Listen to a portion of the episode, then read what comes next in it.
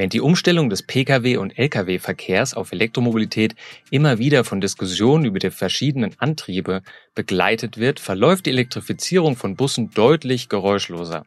Letztes Jahr verzeichneten E-Busse für den öffentlichen Personennahverkehr einen Zuwachs von fast 50 Prozent. Trotzdem gibt es einige Fragen, die für eine flächendeckende Verbreitung noch zu klären sind. Wie kann man eine passende Ladeinfrastruktur aufbauen? Werden kleine Verkehrsunternehmen die Flottenumstellung überleben? Und hängen chinesische Hersteller auch hier die deutschen Hersteller ab?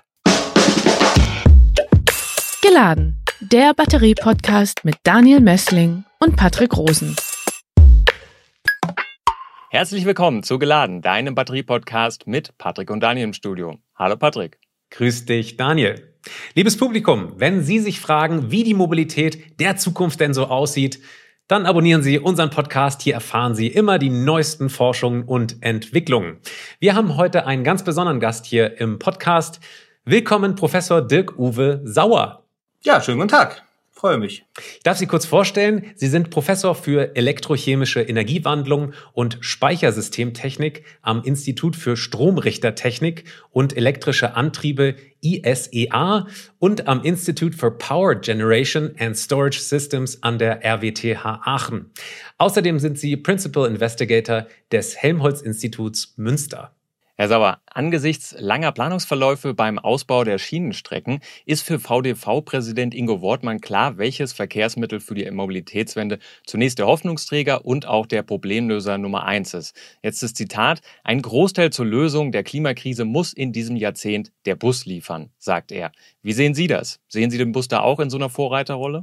Straßenbahnsysteme, Stadtbahnsysteme wären besser. Ne? Das ist keine Frage. Die haben eine deutlich höhere Kapazität und äh, sie kommen auch, und auch da kann man Zitate von Herrn Wortmann zu finden, äh, können eins der wesentlichen Probleme, dem sich die ÖPNV-Betreiber gegenüber sehen, besser lösen, nämlich das äh, der fehlenden Fahrerinnen und Fahrer. Äh, der Ausbau des ÖPNVs wird gerade in den kommenden Jahren sehr stark eher in Stocken geraten, weil der Nachwuchs an Fahrerinnen und Fahrern gar nicht richtig gewonnen werden kann. Und eben mit Stadtbahnen kann man mit äh, einem Fahrer, einer Fahrerin deutlich größere Personenzahlen bewegen. Also von daher eigentlich sind es die Stadtbahnen, aber äh, zum einen sind ja in mehreren Städten entsprechende Bürgerbegehren negativ ausgegangen. Ich kann da nur Aachen und Wiesbaden zum Beispiel nennen. Äh, und es dauert natürlich sehr lange. Also von daher bin ich völlig bei Herrn Wortmann. Innerhalb dieses ähm, Jahrzehnts wird es im Ausbau, werden es die Busse sein, die den ÖPNV voranbringen. Busse prägen ja wirklich ähm, das Stadtbild vieler deutscher Städte. Logisch, wir kriegen das alle mit. Äh, die Städte beschäftigen sich alle damit, wie die Busse in Zukunft angetrieben werden. Da gibt es wirklich Auseinandersetzungen, in welche Richtung das jetzt gehen soll. Entweder Batteriebetrieb, Wasserstoff oder vielleicht sogar E-Fuels. Nehmen Sie uns da ganz kurz mal mit. Was ist da so der Stand der Diskussion? Äh, man hört immer, dass einige Städte Wasserstoff Wasserstoffbusse sogar jetzt wieder abgeschafft haben. Was sagen Sie? Ja, also äh, eins kann man relativ einfach äh, sagen, äh, E-Fuels, damit beschäftigt sich aus unserer Kenntnis heraus im Moment niemand. Ähm, das ist auch einfach äh, von den Kostenseite her ist das äh, gar nicht denkbar. Man sollte das äh, auch vor allen Dingen immer von der Kostenseite her betrachten. Das hat einen großen Einfluss auch auf diese Frage Strom oder Wasserstoff letzten Endes. Denn die Betriebskosten machen doch bei so einem Bus einen sehr hohen Anteil aus. Das, äh, und von daher ist äh, ja bei der äh, wirtschaftlicher nicht so ganz leichten Lage auch des ÖPNVs ähm, ist dieses Betriebskostenthema ein ganz zentrales. Tatsächlich ist es so, dass vielleicht grob gesagt im Moment sind knapp zehn Prozent der elektrifizierten Busse in Deutschland sind Wasserstoffbusse, 90 Prozent äh, sind äh, voll elektrische Busse. Ähm, wenn wir auf den chinesischen Markt schauen, dort haben wir etwa eine halbe Million Elektrobusse und irgendwie 5000 oder sowas Wasserstoffbusse. Ähm, tatsächlich sehen wir es so, dass der Wasserstoff im Wesentlichen dort kommt, wo es politisch gewollt und getrieben wird. Dort, wo mit spitzer Feder gerechnet wird, sind es die elektrischen äh, Fahrzeuge. Sie sagten es, ja, vielleicht spielen Sie auf den Fall Wiesbaden an, die haben, glaube ich, zehn Wasserstoffbusse wieder abgegeben. Interessanter finde ich eigentlich noch äh, den, äh, den Fall in Hamburg. Die Hamburger Hochbahn hat ja schon sehr, sehr lange, sehr früh auch als äh, wichtigster Partner von Mercedes Trucks, äh, Busse, Entschuldigung, das Thema Wasserstoffbusse sehr, sehr stark vorangetrieben. Irgendwann dann hat ja die Stadt Hamburg auch beschlossen, keine äh, nicht emissionsfreien Busse mehr anzuschließen. Dann haben sie nochmal alle möglichen Varianten nebeneinander auch auf einer Linie laufen lassen und am Ende beschlossen, nicht mehr in Wasserstoff äh, zu gehen. Also ich glaube, die haben es wirklich systematisch in ihrem Betrieb ausprobiert, äh, haben sehr lange als ganz vehementer Verfechter der Wasserstoffbusse auch äh, agiert. Also von daher ist da auch kein Bias drin oder sowas. Äh, aber der Betrieb in ihrem praktischen ja, im praktischen Betrieb hat gezeigt, die Elektrobusse sind da günstiger und äh, flexibler. Jetzt ist das der Stand jetzt, aber wie ist das in Zukunft? Wie beurteilen Sie das? Haben äh, Wasserstoffbusse in eine Zukunft vielleicht, wenn wir dann wirklich mal eine Menge grünen Strom haben? Ja, ist immer die Frage, wann dann, wann diese Zukunft ist sozusagen. Ähm, die Sache ist ja die, dass wir, wir werden sehr, sehr viel Wasserstoff brauchen in allen möglichen Bereichen und wir werden genauso froh sein um jeden Sektor, in dem wir ihn nicht einsetzen müssen. Ähm, weil die Mengen, die wir insbesondere im Bereich äh, der Industrieumstellung brauchen, die Mengen, die wir brauchen als Backup im äh, Strombereich, äh, die wir auch brauchen, um zum Beispiel tatsächlich Ersatzstoffe wie Wasserstoff, aber vielleicht auch wie E-Fuels zum Beispiel für den Flugverkehr, für den großen Containerschiffsbereich, vielleicht auch bei manchen Baumaschinen zu haben. Also es gibt viele Bereiche, da kann man nicht elektrifizieren und dort wird man das, was man an Wasserstoff bekommt, einsetzen müssen. Und nach allem, was man im Moment so an Hochlaufraten sich irgendwie vorstellen kann, wird es in den nächsten 20 Jahren keine Überschüsse geben. Und das vor allen Dingen wird es, äh, es gibt einen weltweiten Nachfrage danach. Wir reden heute immer gerne über Kosten von Wasserstoff, aber es wird einen Weltmarktpreis geben. Ja? Und äh, solange da natürlich große Nachfragen sind, wird er hoch sein. Das heißt, man muss ihn dort einsetzen, äh, wo er, wie gesagt, eigentlich kaum vermeidbar ist. Und deswegen, ich sehe es nicht in den Bussen. Das ist ganz klar ein Bereich, der sehr, sehr gut über Batterien sich äh, machen lässt. Äh, und Sie dürfen auch die Fahrtabhängigkeiten nicht äh, vergessen. Es werden jetzt die entsprechenden Ladeinfrastrukturen aufgebaut. Äh, das heißt, wenn diese Strukturen mal stehen, dann ist ja noch mehr die Frage, warum soll ich denn jetzt auf Wasserstoff umsteigen? Sie beschäftigen sich als Forscher ähm, mit diesen Antriebsarten der Busse, sind aber auch ähm, als Berater für ähm, Stadtwerke beispielsweise tätig. Das sind ja offenbar die Betriebskosten, Sie haben es gerade schon gesagt, von Bussen, die stehen da im Vordergrund. Stellen Sie das doch mal gegenüber jetzt Wasserstoffbusse, Dieselbusse und äh, den Batteriebussen. Im Detail ist das sehr schwierig, ja, weil der Wasserstoffpreis ähm, ist ja auch, also es, es gibt ja keinen echten grünen Wasserstoffmarkt bisher. Ne? Also im, im Wesentlichen ist ja bisher quasi der graue Wasserstoff, der aus der Abspaltung aus dem Erdgas äh, kommt, der dort ähm, eingesetzt wird. Ähm, es werden so Preise von 10 Euro, die äh, das Kilogramm Wasserstoff werden immer wieder mal in den Raum geworfen und äh, diskutiert. Das kann man sich das ausrechnen. Das sind 33 Kilowattstunden Energie. Davon macht die Brennstoffzelle die Hälfte zu Strom für, für das äh, Fahrzeug. Ähm, das heißt, dann kommen sie so 15, 16 Kilowattstunden Energie bei 10 Euro. Ähm, dann liegen sie bei 60, 65 Cent äh, die Kilowattstunde. Ja. Äh, da kommen sie mit Strom auf jeden Fall drunter. Gerade die Stadtwerke sind natürlich ja auch Industriekunden, die einkaufen und nicht äh, Privatkunden kaufen also zu ganz anderen äh, äh Preiskonditionen ein. Ähm, inzwischen haben wir dieses Jahr wieder ja einen relativ stabilen Strompreis, der so im Bereich von 10 Cent pro Kilowattstunde an der Strombörse liegt. Dann kommen natürlich noch Steuern und Abgaben drauf. Aber auch da muss man ja sagen, das muss ja auf Dauer sozusagen auch ein Level Playing Field sein. Das heißt, äh, die Abgaben auf den Wasserstoff können ja nicht geringer sein letzten Endes äh, oder aus dem Strom müssten sie kleiner werden. Ähm, also von daher ist ja klar, dass allein durch die Wirkungsgradketten, die dahinter stehen und auch durch die Komplexität im Handling des äh, Wasserstoffs sind die Betriebskosten deutlich geringer mit Strom und auch, also in vielen Bereichen auch geringer als im Diesel. Aber äh, also unsere Rechnungen zeigen, dass äh, die Betriebskosten darunter liegen. Allerdings äh, lassen sich damit äh, die bisher noch äh, hohen Anschaffungskosten nicht äh, einfach gegenkompensieren. Das heißt also, die Stadtwerke sind heute nach wie vor auf die ähm, auf die Subventionen angewiesen. Ähm, das ist aber im Übrigen auch in China so. Ja, also auch die chinesischen äh, Busse werden von der Zentralregierung auch von lokalen Regierungen äh, ganz ordentlich äh, zufinanziert. Ähm, Gerade in China kommt ja noch viel mehr auch ähm, dieser Wunsch dazu, die Städte, die Luft, Luftqualität in den Städten zu verbessern. Das ist den Städten sehr viel wert und äh, deswegen wird da auch rein investiert. Also die Anschaffungskosten liegen immer noch deutlich äh, höher. Da würde ich Ihnen jetzt ungern widersprechen. Trotzdem haben wir vor kurzem von einem Projekt gehört, nennt sich eFarm in äh, Nordfriesland.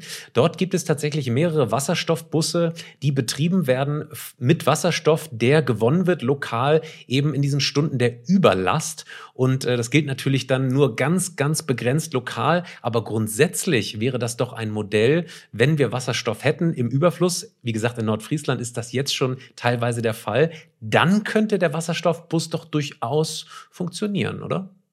Die Frage ist, warum dieser Wasserstoff nicht erstmal genommen oder eigentlich müsste er genommen werden und in eine Kaverne gesteckt werden, äh, um dann in den Zeiten, in denen wir nicht genügend erneuerbare Energien haben, in Strom zurückgewandelt zu werden, weil das machen wir im mit fossilen Brennstoffen. Ja?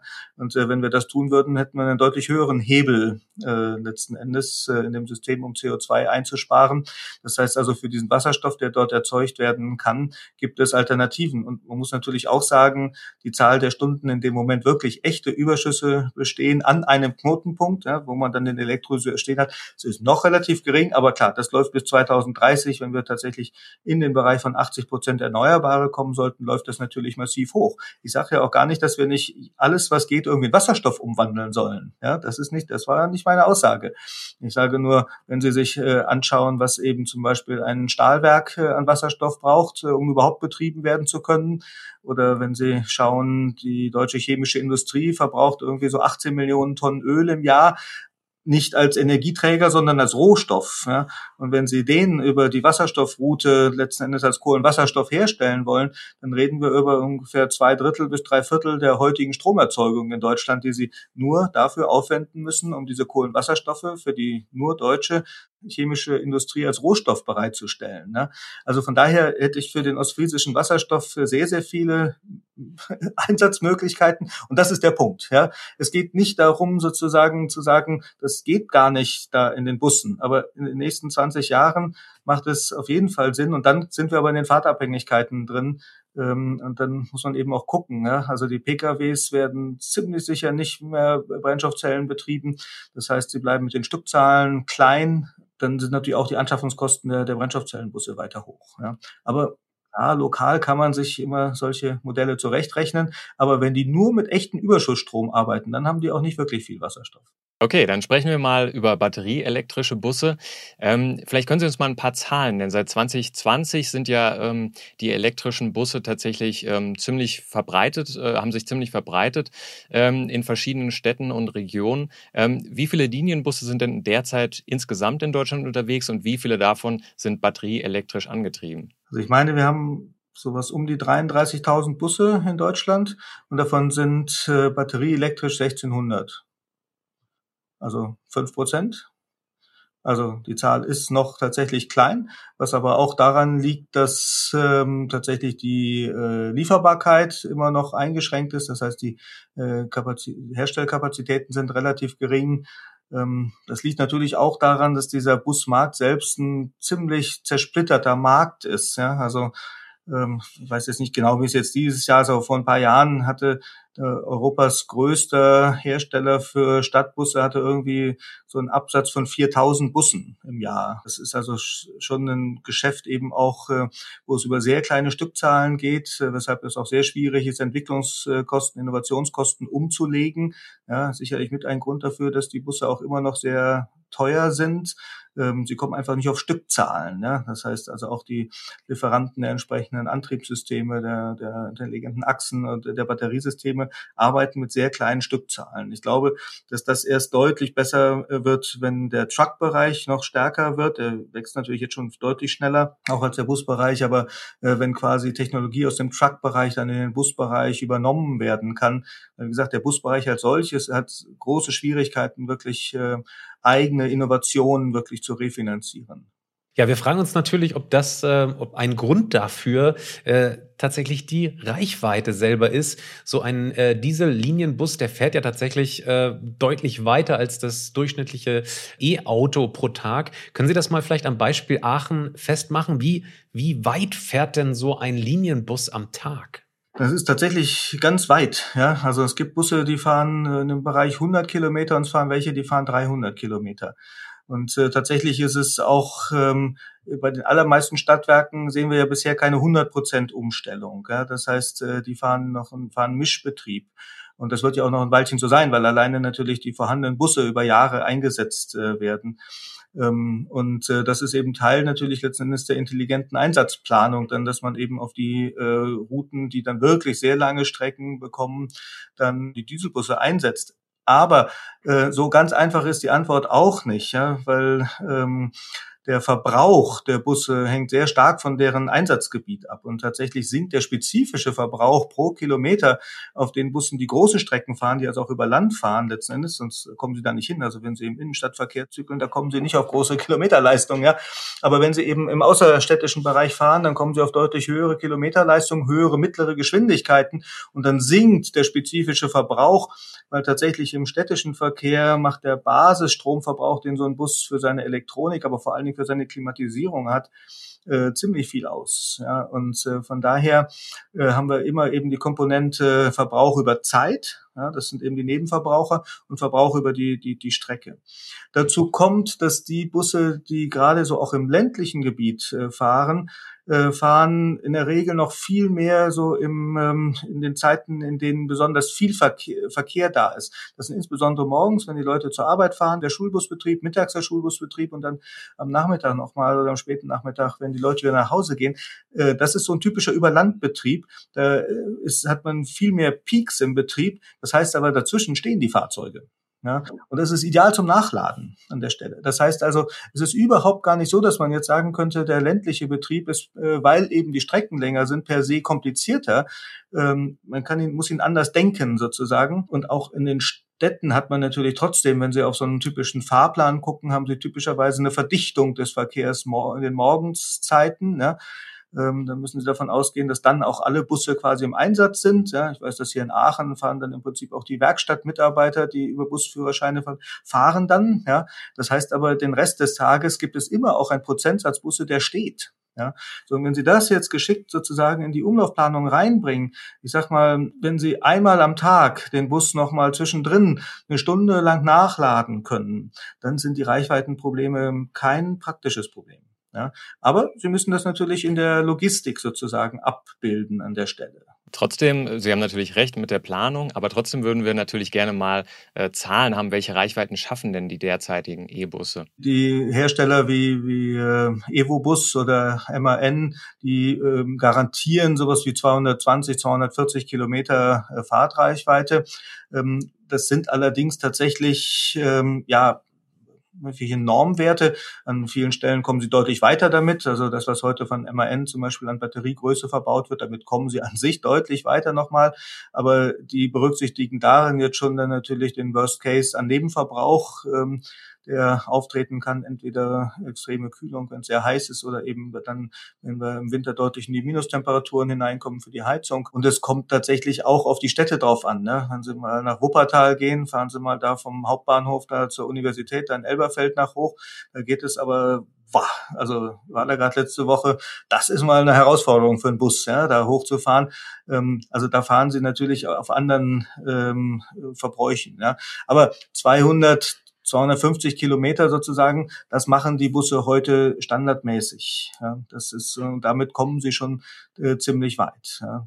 Wie gesagt, mit einmal Nachladen machen sie rundum Betrieb am Tag damit. Also das ganze Thema Laden äh, von äh, Stadtbussen ist natürlich, äh, hat man einen riesen Vorteil und zwar ist das alles wunderbar äh, planbar, nämlich am Fahrplan entlang. Ich vermute, dass die ganzen äh, Betreiber jetzt äh, innerhalb der Stadt sozusagen Ladesäulen planen oder die schon aufbauen. Welche Optionen haben denn die Betreiber? Wird das größtenteils im Depot stattfinden oder tatsächlich sehr dezentral, je nach Fahrplan, dass jeder Bus irgendwo seinen spezifischen Punkt hat wo man dann laden kann? Wir sehen im Prinzip zwei Sachen. Das eine, wie Sie sagen, Depotladen ist auf jeden Fall ein wichtiger Punkt. Die Frage ist, ob das eben nur über Nacht passiert. Dann kann man das ja auch mit sehr überschaubaren Ladeleistungen machen. Dann reicht meist irgendwie so ein 80 kW Ladeeinheit äh, pro Bus reicht dann aus. Dazu kommen dann eben Unterwegsladungen die aber in der Regel heute eigentlich nur noch an die Endstellen, an die Endhaltestellen geplant werden. Also da, wo der Bus dann sozusagen, bevor wieder umdreht, so, sowieso eine Zeit lang steht, alleine schon um Fahrzeitenausgleich zu machen, Fahrerpausen äh, zu berücksichtigen. Und ähm, in den Innenstädten sozusagen selber hat man wenig Ladepunkte. Das liegt einfach daran, dass natürlich äh, die Ladeleistung, die Sie brauchen, wenn Sie da so in jetzt fünf, sieben Minuten irgendwie wirklich ordentlich Energie nachladen wollen, dann reden wir schon in dem Bereich von 300, 400, 500 kW. Und äh, das ist etwas, was so die innerstädtischen Netze schon sehr stark belastet. Also beziehungsweise auch nicht überall bereitstellbar ist. Also von daher ähm, sieht es im Moment wirklich stark so aus, an nicht auch nicht an allen, sondern dort, wo es irgendwie äh, Sinn macht, irgendwie, wo man einerseits äh, die, die Logistik äh, realisieren kann. Das heißt, da müssen auch dann vielleicht zwei Busse stehen können dann äh, gleichzeitig und es muss ein vernünftiger Netzanschluss in der äh, Nähe sein. Idealerweise hat man vielleicht zwei, drei Linien, die an der Stelle irgendwie auch äh, vorbeikommen oder sowas. Aber äh, das ist so die Mischung äh, daraus. Aber eben tatsächlich die Depotladung äh, hat in den letzten drei, vier Jahren immer mehr Bedeutung ähm, gefunden. Äh, weil eben die Reichweiten der Busse größer geworden sind. Ne? Also wir haben in den, vor zehn Jahren sozusagen haben wir noch über ganz andere Dinge nachgedacht, bis hin übrigens zu Batteriewechselkonzepten, ähm, die man dann zum Beispiel, Aachen hat zum Beispiel so einen zentralen Bushof, wie viele andere Städte auch. Äh, da hätte man sich auch so eine Batteriewechselstation vorstellen äh, können, wo man dann vielleicht auf dem Dach platzierte Batteriecontainer einer Brücke quasi austauscht, so eine Art Containerbrücke. Aber diese Konzepte sind, sind alle gestorben mit dem billiger werden der Batterien und dem größer werden der Reichweiten. Also es geht jetzt keiner mehr davon aus, dass er irgendwie jede Stunde irgendwie eine Nachladung braucht in den Bussen. Jetzt haben wir in der Vorbereitung aber von äh, auch verschiedenen Ladearten äh, gelesen. Also einmal natürlich klassisch die Ladesäule, kennen wir alle, dann aber auch diese Dachstromabnehmer oder induktiv. Ähm, können Sie das mal bitte kurz so gegenüberstellen, ähm, was das an Leistung oder Aufwand, wie sich das unterscheidet? Und was vielleicht auch sich in Zukunft durchsetzen wird oder vielleicht auch in Kombination irgendwie dann genutzt wird das hat nur in bedingter Weise was mit der Leistung äh, zu, zu, tun erstmal. Ähm, das hat eher was äh, mit der Praktikabilität äh, auch äh, zu tun. Tatsächlich die induktiven Ladesysteme sehen wir sehr, sehr wenig. Äh, die sind aufwendig, äh, auch in der Wartung, weil sie in der Regel in der Straße eingebaut sind.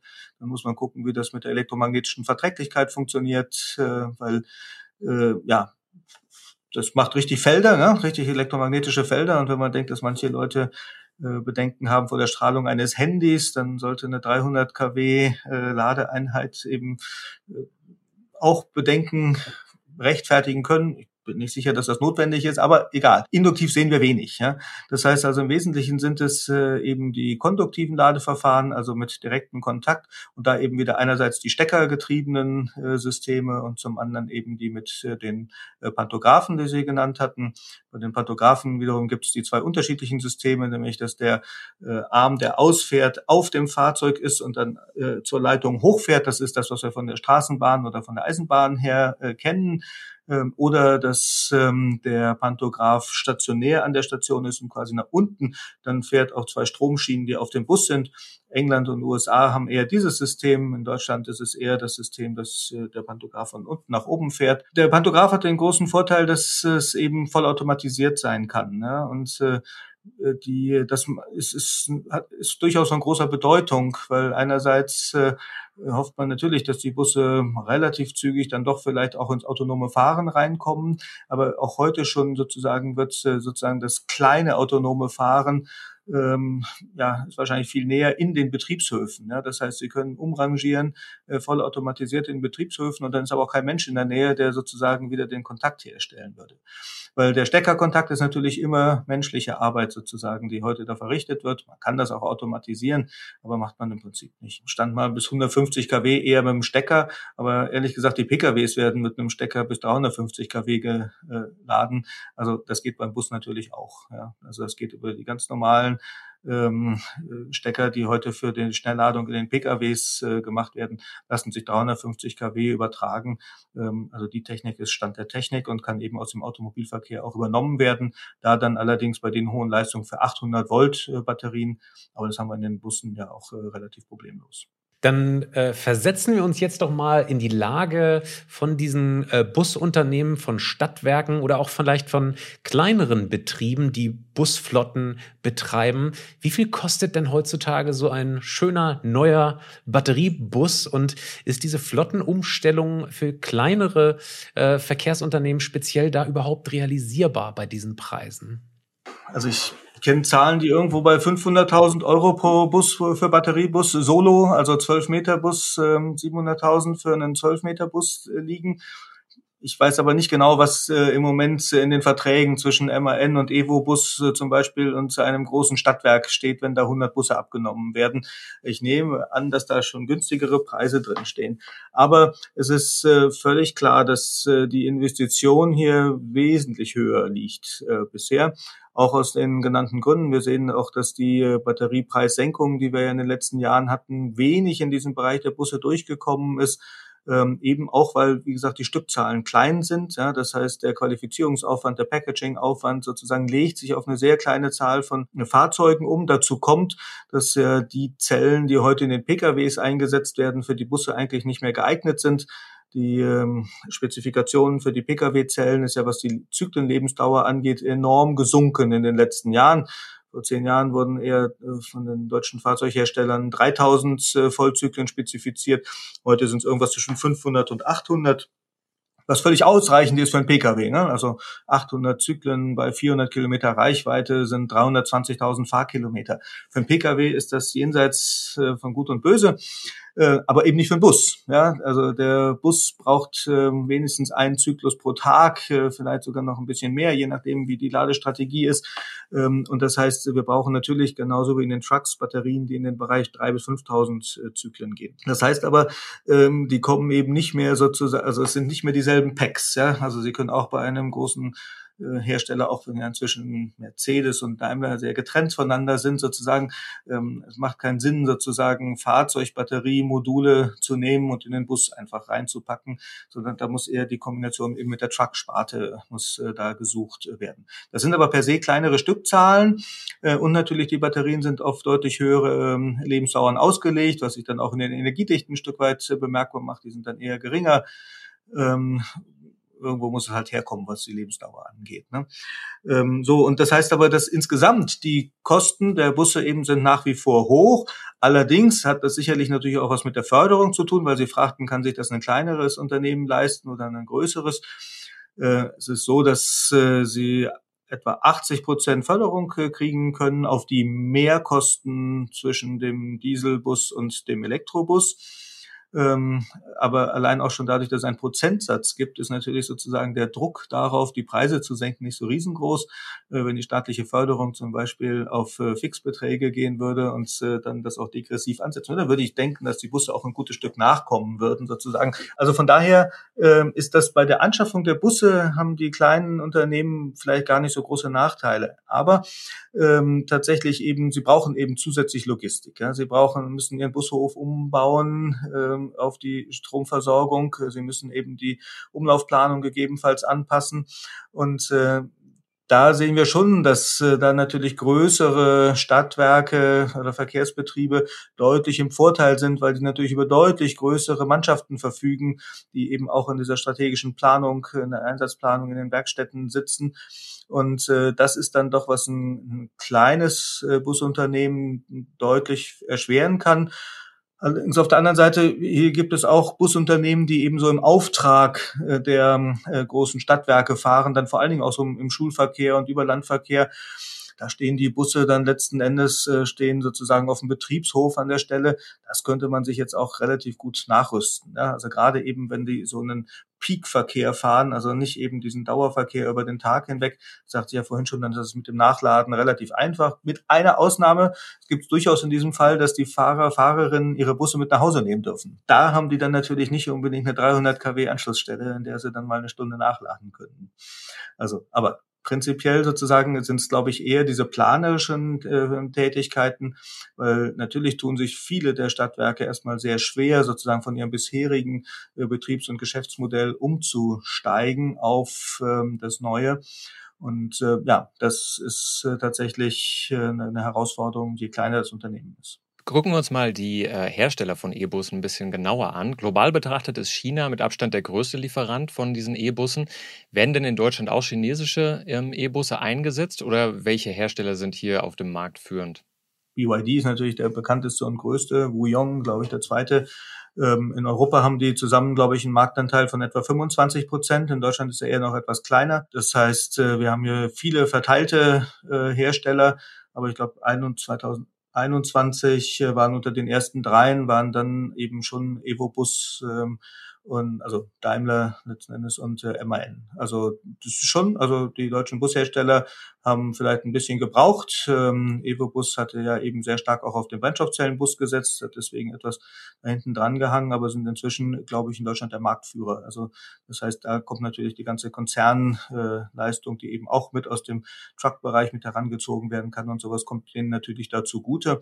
Aber es sind trotzdem, also in dem einen Jahr, glaube ich, wenn ich es richtig gesehen habe, waren so 200 214, 220 Busse, die verkauft worden sind.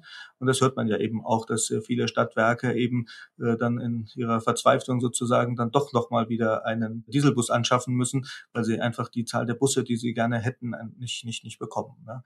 Aber die deutschen äh, Hersteller bieten eben auch die, die großen Busse an, also die 18 Meter Busse, was wichtig ist. Ja.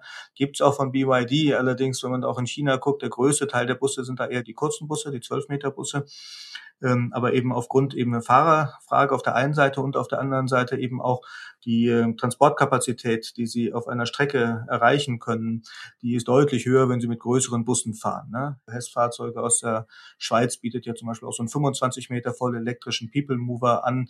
Ähm, auch da testen Städte sozusagen, ob sie das einsetzen können um eben mehr Leute auf der gleichen Strecke mit weniger Personal fahren zu können. Also ich persönlich habe äh, in deutschen Städten noch nie einen Bus aus China oder einen chinesischen Hersteller gesehen. Wir haben hier im letzten Podcast äh, mit einem Vertreter von MAN gesprochen, äh, Dr. Jürgen Wagner.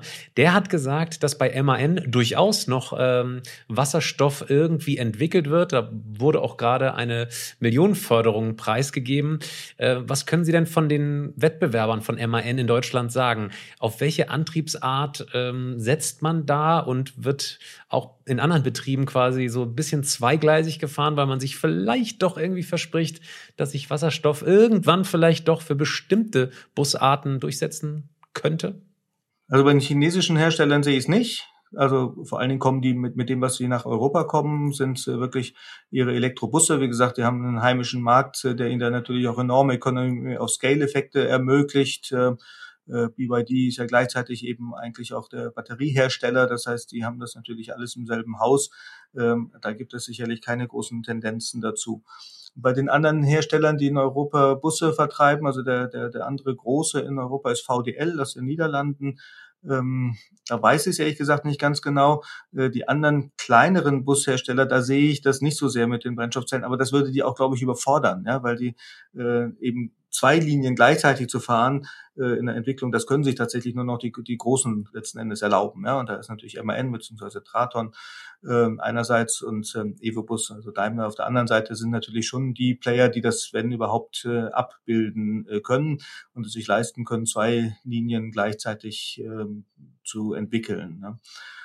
Genau. Aber das sehe ich jetzt äh, bei den bei der anderen Vielzahl von sehr kleinen Herstellern, ähm, die eben teilweise auch äh, nur Elektrobusse äh, liefern, ähm, sehe ich das nicht. Aber es gibt ja auch ja, ein polnisches Unternehmen, das zum Beispiel auch Stadtbusse liefert, auch konventionelle, aber eben auch äh, Elektrobuslinien.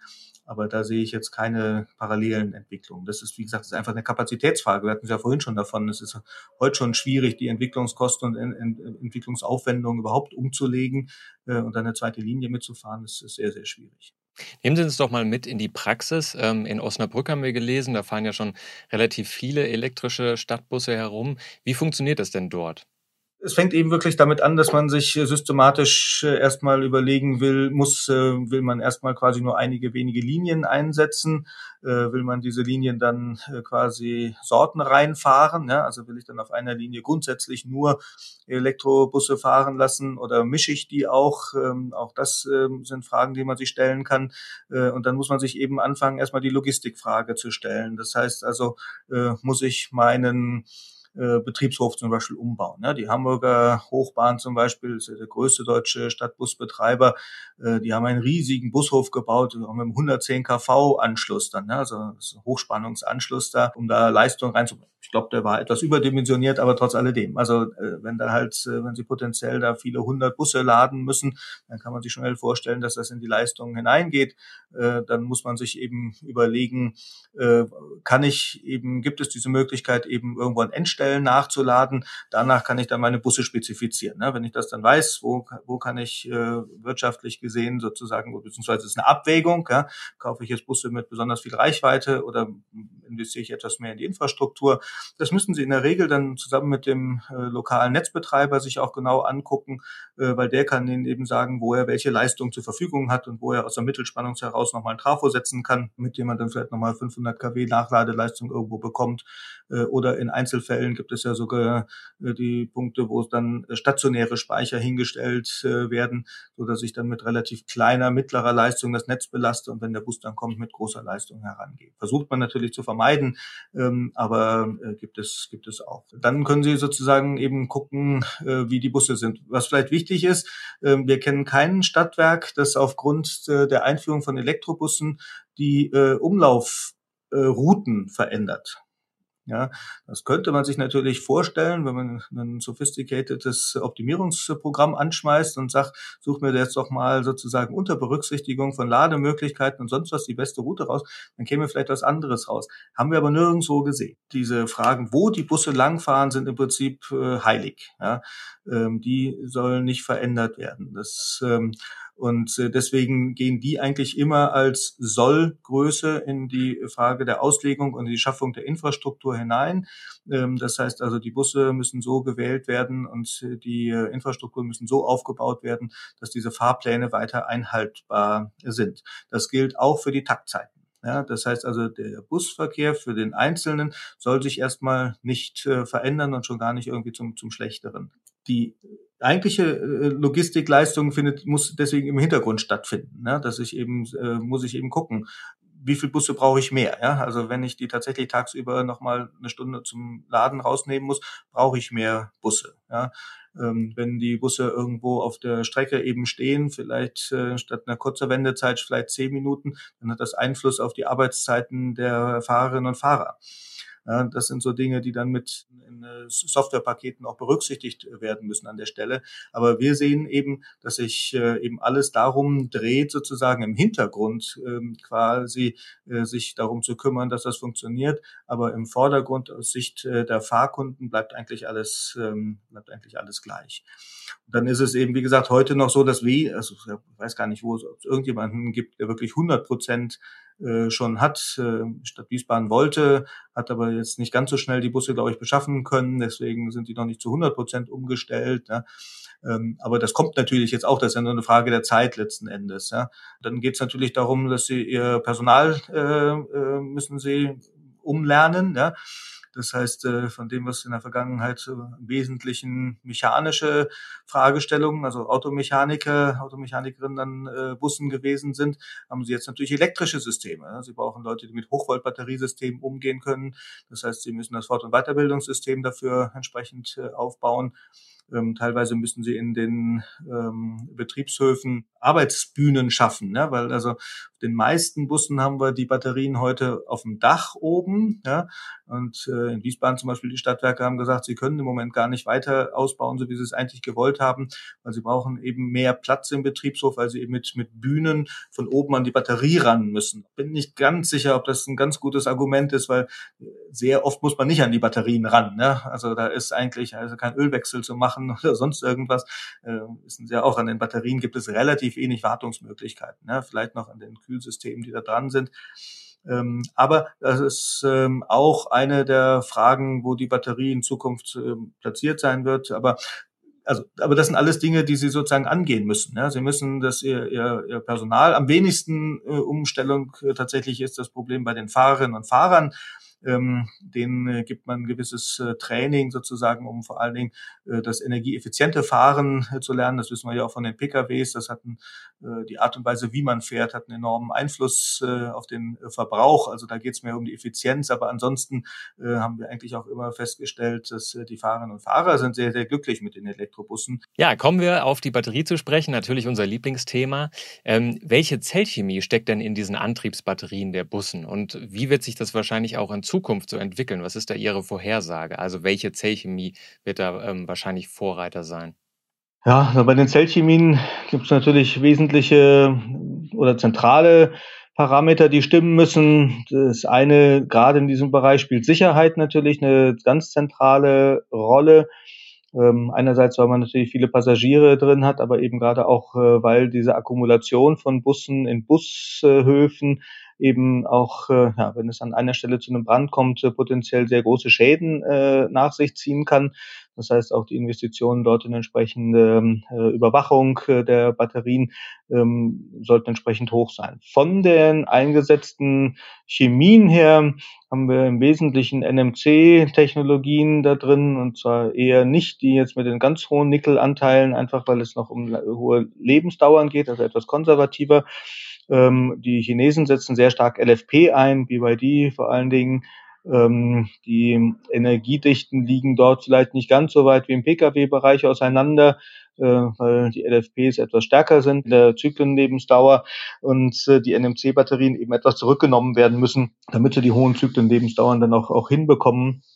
Also von daher ähm, zusammen mit dem Thema Sicherheit ähm, spielt das natürlich eine Rolle. Jetzt hatte Evobus hat äh, auch eine Linie, die äh, LMP-Batterien hat, also Lithium-Metall-Polymer-Batteriesysteme. Äh, Letzten Endes quasi das einzige wirklich auf der Straße fahrende Festkörper-Elektrolyt-System.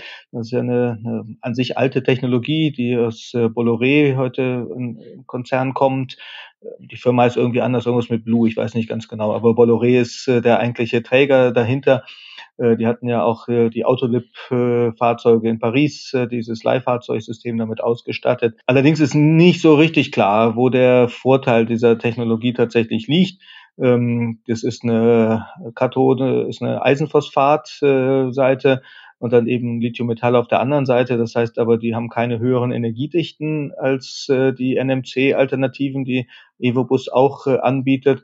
Und gleichzeitig sind sie in der Logistik dort eher noch ein bisschen komplizierter weil sie sind, man braucht eine konstant hohe Betriebstemperatur, 60, 70 Grad auf jeden Fall. Das heißt, sie müssen also auch im Bushof kontinuierlich geheizt werden, ne? was äh, eben tatsächlich von der Logistik her dann einigen dann da äh, auch ja nicht so richtig gut waren. Ähm, gibt dann auch Diskussionen über Sicherheit der Zellen, aber das ist eher spekulativ, ob das ein Problem ist oder nicht. Da will ich jetzt gar nicht so sehr darauf eingehen. Aber das ist also wirklich, eigentlich sind es die, im Großen sind es im Moment die NMC und äh, die Eisenphosphat-Batterien. Und ich sehe jetzt auch nicht, dass sich das so ganz schnell verändern wird. Ähm, die Natrium-Ionen-Batterien werden ja eher noch ein bisschen niedriger liegen in den Energiedichten äh, als die LFP-Zellen. Und die LFP-Zellen sind, sind okay da an, an der Stelle. Ähm, ja, also ich glaube, wie gesagt, das wird sich vor allen Dingen stark an den Truck-Bereich äh, anlehnen. Äh, da müssen die Zellen müssen im Prinzip aus denselben Linien äh, kommen mit den eben höheren Robustheiten und den höheren Lebensdauern. Und ähm, das ist sicherlich das was auch sinnvoll ist. Ich muss mich ein bisschen wundern, warum überhaupt NMC noch gerade im Gespräch ist für Busse und Trucks. Äh, wir haben hier im Podcast gesprochen mit ähm, Markus Fendt von Mobility House. Der bietet beispielsweise schon dieses Vehicle to Grid ähm, für äh, einzelne Busflotten an, beispielsweise. Und ähm, im letzten Podcast haben wir mit Herrn Dr. Wagner von MAN gesprochen. Äh, der sagte tatsächlich, dass die Lebensdauern in Bezug auf die Garantien völlig anders sind als bei E-Autos. Insofern, da sprechen wir von individuellen äh, Lebensdauergarantien, die wirklich Millionen von Kilometern ähm, betragen. Und deswegen würde ich doch mal so aus dem Bauch raus sagen, dass die Stabilität dieser Batteriezellen deutlich, deutlich wichtiger ist als jetzt beim E-Auto. Und da bietet sich natürlich LFP an, auch gerade weil sie billiger sind. Deswegen frage ich mich, warum denn überhaupt NMC denn noch äh, in Busse überhaupt eingesetzt werden? Eben weil natürlich neben den äh, Kilometergarantien ja eben auch diese äh, Laufstreckengarantien äh, gefordert werden. Ja. Und wenn Sie angucken, die Kilowattstunden, die ein MAN auf so einen Bus bringt, die kriegen sie mit einer LFP-Batterie nicht da drauf. Ja, äh, das geht einfach von der vom Gewicht her nicht, ja, weil sie sind ja müssen ja schon auch gucken im Busbereich, dass sie nicht irgendwann anfangen sozusagen äh, ihre Passagierkapazität äh, zu kann kannibalisieren durch die durchs Batteriegewicht. Ja, ähm, da ist man nah dran. Das ist halt tatsächlich ein bisschen auch der Unterschied. Äh, die Chinesen zumindest in der Anfangsphase ähm, von, der von Anfang an viel mit LFP und kam auch ganz gut rum, aber eben auch, weil der große Teil der Busse dort nicht klimatisiert ist. Ja. Und äh, wir haben Zahlen aus dem, Verkehr, aus dem Betrieb, in denen wir sehen, dass im Mittel durchaus man äh, für einen innerstädtischen Verkehr davon ausgehen kann, dass die Hälfte des Energieverbrauchs auf die Traktion und die andere Hälfte auf die Nebenverbraucher geht. Also äh, und davon wiederum ist der größte Teil der Klima die Klimatisierung. So. Äh, in Aachen zum Beispiel könnte es besser aufgehen. Aachen äh, ist eine der ganz wenigen Stadtwerke, die keine Klimaanlagen fahren in den Bussen. Ne? Aber eigentlich alle anderen tun das sozusagen. Aber im Winter heizen müssen die Aachener auch. Also kalt wird's ja auch. Die Konzepte, die wir da aus China hatten und auch die Reichweiten, also die Energieverbräuche, die waren dann früh mit weniger als eine Kilowattstunde pro Kilometer. Das hat sich in dem deutschen Verkehr nicht, nicht realisiert. Ja? Und äh, das ist letztendlich der Grund, weil man, wenn man eben, wie gesagt, im Gewicht begrenzt ist, ähm, dann muss man genau hinschauen. Ne? Und aber auch da wiederum, äh, es sind halt gar nicht so viele Busse, die diese maximale Reichweite haben müssen. Ne? Das heißt also, äh, und wenn ich das logistisch eben, wie gesagt, mit einmal Nachladen hinbekomme, dann kann ich problemlos auf LFP gehen. Ja? Und das ist aber tatsächlich, also das in den Stadtwerken hängt das an den einzelnen Personen. Ne? Haben Sie da Leute, die im Wesentlichen sagen, nee, ich habe das immer so gemacht, ich will meine Einsatzplanung machen wie bisher, ich will mir gar nicht viel Rücksicht drauf nehmen. Und dann sind Sie ganz schnell bei einer großen Batterie mit NMC ja, und wenn Sie da jemanden haben, der sagt, ja, okay, dann denke ich mal drüber nach oder ich habe jetzt auch eine Software, die mir noch dabei hilft sozusagen und äh, ich schaffe es den Bus einmal am Tag eine Stunde irgendwo äh, nochmal rauszuholen, dann können Sie LFP einsetzen. Also ja, das ist tatsächlich sehr, sehr individuell und das sind in der Regel wirklich ein, zwei Personen in so einem Stadtwerk, die da äh, ganz zentral sind ja, für solche Entscheidungen da an der Stelle. Und das äh, muss, man, muss man einfach mit leben. Das ist so einfach so. Äh, deswegen diese One-Fits-All-Lösung gibt's da leider nicht. Ja, das ist ja auch insgesamt in dem Busbereich ein bisschen äh, wenn Sie gucken, vor Jahren sozusagen äh, Firma Foslo Kiepe, die so Elektroausstattung für Busse machte, äh, sagt, ihr größter Auftrag, den sie hatten, war jemals waren 100 gleiche Busse. Ja, das heißt, jedes Stadtwerk äh, spezifiziert ja seinen Bus auch unterschiedlich äh, von der Farbe, vom Interieur, aber eben auch von einem, von einem Antriebsstrang sozusagen. Und äh, das macht die Dinge natürlich auch teuer. Ja, aber es ist individuell. Aber ich würde sagen, das ist der Grund, ja, weshalb das nicht alles auf äh, LFP äh, geht. Ähm, und die Frage dann, was man damit dann sozusagen noch im Netzbetrieb machen kann, also im, im Vehicle to Grid äh, machen kann, äh, ist natürlich bei Bussen etwas komplizierter als bei PKWs, äh, weil natürlich tagsüber zumindest äh, können Sie keine Rücksicht darauf nehmen, was der Strommarkt gerade macht oder ob Sie da gerade Serviceleistungen anbieten, sondern da geht es darum, die Busse im Fahrplan wieder auf die Straße zurückzubringen. Ähm, das sind also eher dann Dinge, die nachts tatsächlich eine, eine Rolle spielen können. Ne? Ähm, und da geht es natürlich sicherlich einerseits darum, den Strom möglichst günstig einzukaufen. Äh, ob man dann noch was zurückspeist, ist dann nochmal eine zweite Frage. Können die äh, Systeme sicherlich an der Stelle. Aber wie gesagt, gerade tagsüber, wenn es richtig interessant ist, dann fahren die einfach. Ja? Also ich meine, wir haben die heute den höchsten Bedarf eigentlich an Zusatzleistungen wirklich in frühen, früheren Morgenstunden. Das kann man ja schön an den Strombörsendaten sehen. Äh, da gehen dann die Pumpspeicherkraftwerke rein, da gehen die, äh, die, die Börsenpreise hoch und das gleiche nochmal am frühen Abend. Das sind genau die Zeitpunkte, wo die meisten Busse unterwegs sind. Also da steht natürlich wirklich der Betrieb im Vordergrund. Sie haben vorhin erwähnt, dass die Batterie bei den Bussen meistens im Dach tatsächlich untergebracht ist. Ähm, das ist natürlich schon ein großer Unterschied zu den PKWs, die wir kennen, wo das im Unterboden ist, auch Trucks, ähm, wo wir schon im Podcast darüber gesprochen haben, wo das auch eher im Unterboden oder auch hinter dem Fahrer ist. Ähm, warum ist das bei Bussen im Dach tatsächlich verbaut?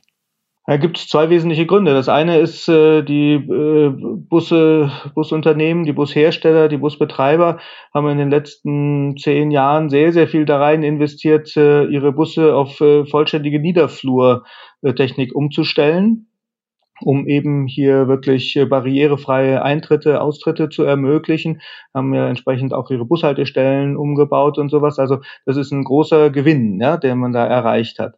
Und damit sind aber eben Niederflur, ja, sind die Böden eben so tief, äh, dass da äh, quasi kaum Platz darunter ist. Ja. Jetzt gibt es natürlich Bereiche unter den Sitzen, es gibt auch Teile, Bereiche in Busse, die vielleicht nicht niederflurfähig ähm, sind. Äh, aber der andere Grund ist eigentlich der, dass ähm, die man am Dach prinzipiell besser rankommt an die Batterien. Das heißt, die Wartungsfähigkeit der Batterien auf dem Dach ist deutlich besser. Es gibt allerdings eben auch durchaus Nachteile. Also dieses schwere Gewicht oben auf dem Dach ist natürlich für die Statik äh, einerseits des Busses als solches äh, ein Problem äh, beziehungsweise eine Herausforderung und dann natürlich auch für die Fahrdynamik. Ja? Also das heißt, wir müssen ja schon gucken, dass wir nicht zu schnell in die zu scharfe Kurve gehen. Sonst haben wir so einen Elchtest äh, an der Stelle. Also das ist schon, eine, schon ein Thema.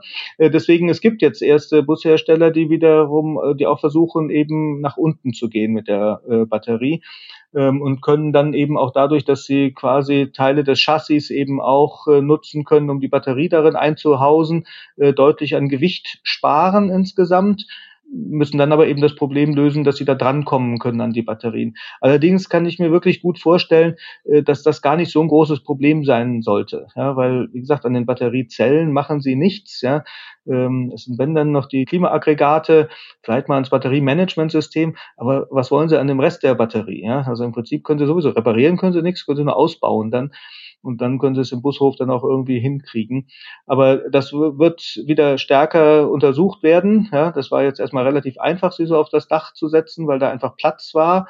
Ähm, das heißt, das konnte man auch auf die nachgerüsteten Busse ganz gut machen, wenn man jetzt eben auch äh, wie im Pkw-Bereich das ja heute eben möglich ist, weil also im Unterboden haben wir die, Fahr die Batterien in Pkws erst seitdem es die Purpose-Design-Fahrzeuge gibt. Ja, also die Fahrzeuge, die äh, Konversionsfahrzeuge waren, die hatten ihre Batterie irgendwo, ja, nämlich da, wo Platz entstanden ist.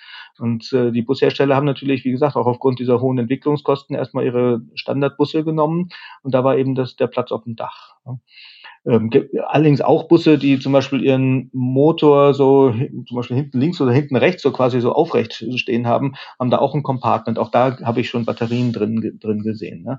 Aber tatsächlich sozusagen die, die Lagerung der Batterien ist weiterhin ein, ein Thema und äh, wir sehen, dass da Erste sich daran trauen, äh, jetzt dann auch eher in den Unterboden zu gehen, eben vor allen Dingen, weil sie direkt Gewicht einsparen, damit wieder Passagierkapazität gewinnen und ähm, das kann, kann glaube ich, auch funktionieren, äh, wenn man eben, wie gesagt, die Busse genau dafür äh, designt.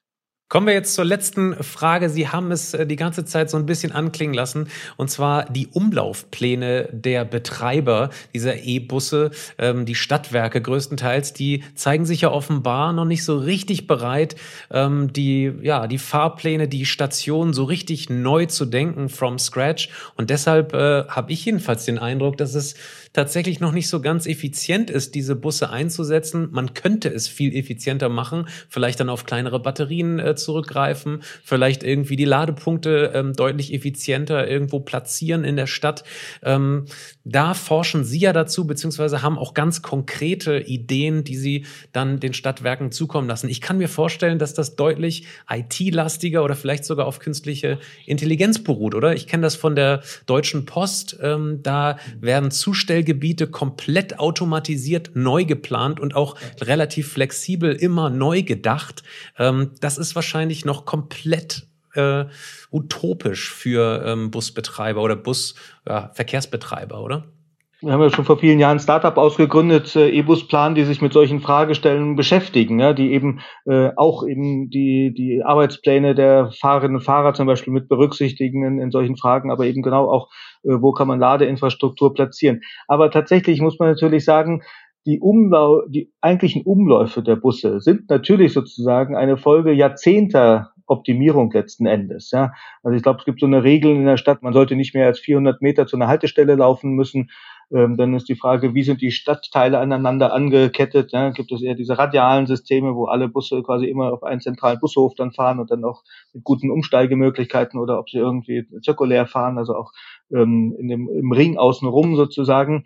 Ähm, da steckt natürlich sozusagen jetzt kein Machine Learning drin, aber über ein jahrzehntelanges Optimieren äh, oder Anpassen des Busbetriebs an den Bedarf der Menschen. Ja, und das ist tatsächlich gar nicht so einfach jetzt auch in irgendein so Machine Learning Tool reinzubringen. Ja, also ähm, was die Leute bereit sind, äh, wo anders zu Haltestellen hinzulaufen, beziehungsweise äh, in welchem Haus, aus, aus, aus welchem Häuserblock kommen denn jetzt eigentlich wie viele Kunden oder sowas. Und deswegen geht da eigentlich im Moment erstmal keiner dran. Ja? Und äh, das kann ich aber auch verstehen. Ja? Also es gibt genug äh, Fragestellungen, die man da machen muss. Und wie gesagt, mit den heutigen Batteriereichweiten ist es auch nicht mehr so kritisch. Also in den ersten Jahren, wo wir, wo wir da äh, dran gearbeitet haben, da ging es wirklich darum, ähm, quasi wirklich an jeder Endhaltestelle irgendwie mindestens eine Ladestation aufbauen zu müssen. Ähm, manche hatten ja sogar überlegt, ob man so an den Zwischenhaltestationen eine Minute lang lädt oder sowas. Das konnte man glücklicherweise sehr schnell äh, wieder verwerfen sozusagen. Ich glaube, da steckt nicht der eigentliche äh, steckt nicht der eigentliche Gewinn drin sozusagen. Der Gewinn steckt da drin wirklich mit modernen IT-Tools äh, äh, wirklich diese Gesamtumlaufplanung inklusive eben der Logistik, der Wartung, äh, der, des Einsatzes des Werkstattpersonals, ein Einsatz des Fahrpersonals äh, zu, zu planen und darauf anzupassen. Diese Dinge werden jetzt äh, entwickelt, weiterentwickelt, die werden den Stadtwerken zur Verfügung äh, gestellt und äh, damit können sie damit auch äh, dann gut äh, umgehen. Aber hier in Aachen fahren sie auf den großen Ausfallstraßen, äh, dann Richtung der, äh, der außenliegenden Städte oder sowas, äh, zum Beispiel große Krefelder Straße raus, da können sie nicht rechts oder links fahren. Ne? Also das macht keinen Sinn, ja, sozusagen diese Freiheitsgrade, äh, also das ist der, der große Fortschritt, den wir auch über die Verbesserung der Batterietechnologie einfach bereitstellen. Ja? Äh, auch im Pkw-Bereich sozusagen. Heute bauen sich immer weniger einzuschränken. Und zusammen mit den Schnelllademöglichkeiten, das darf man ja nicht vergessen, das ist ja auch so eine Kombi. Ja? Also äh, ziemlich, ziemlich schnell aufladen und äh, höhere Energiedichten und geringere Preise. Und äh, das schafft uns sozusagen mehr Freiheitsgrade und die werden dann da auch äh, ausgenutzt. Das heißt also, da würde ich, glaube ich, auch nicht meinen zentralen Punkt reinsetzen, was tatsächlich eine Frage ist, äh, wo wir auch eben mit unserer Software dann mit ähm, helfen, arbeiten, ist die Frage, wo richtet man gegebenenfalls zum Beispiel einen zusätzlichen Betriebshof ein?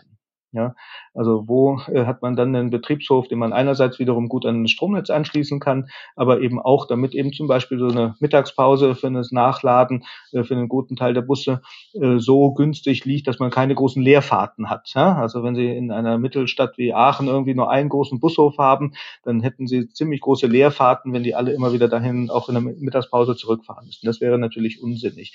Also da geht es äh, darum. Also das heißt, diese Optimierung findet statt, aber tatsächlich nicht nicht in der Frage, wo fährt der Bus lang, wenn er äh, Passagiere transportiert, sondern dann eher, äh, wo muss er denn noch hinfahren ohne Passagiere, damit er dann wieder zum Laden kommt.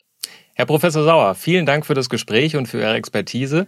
Liebes Publikum, berichten Sie uns doch mal in den Kommentaren, was für Erfahrungen Sie mit Elektrobussen haben. Fahren in Ihren Städten oder Regionen viele schon davon rum und wie funktioniert das dort? Das würde uns sehr, sehr interessieren. Ansonsten, wenn Sie Fragen zu dem Thema oder anderen Batterie-Energiewende-Themen haben, dann schicken Sie uns wie immer eine E-Mail an patrick.rosen.kit.edu oder daniel.messling.kit.edu. So, bis zum nächsten Mal. Machen Sie es gut. Tschüss. Tschüss. Tschüss. Geladen, der Batterie-Podcast mit Daniel Messling und Patrick Rosen. Dieser Podcast wird produziert vom Helmholtz-Institut Ulm, dem Exzellenzcluster Polis und Celeste, dem Center for Electrochemical Energy Storage Ulm und Karlsruhe, einer Forschungsplattform des Karlsruher Instituts für Technologie und der Universität Ulm.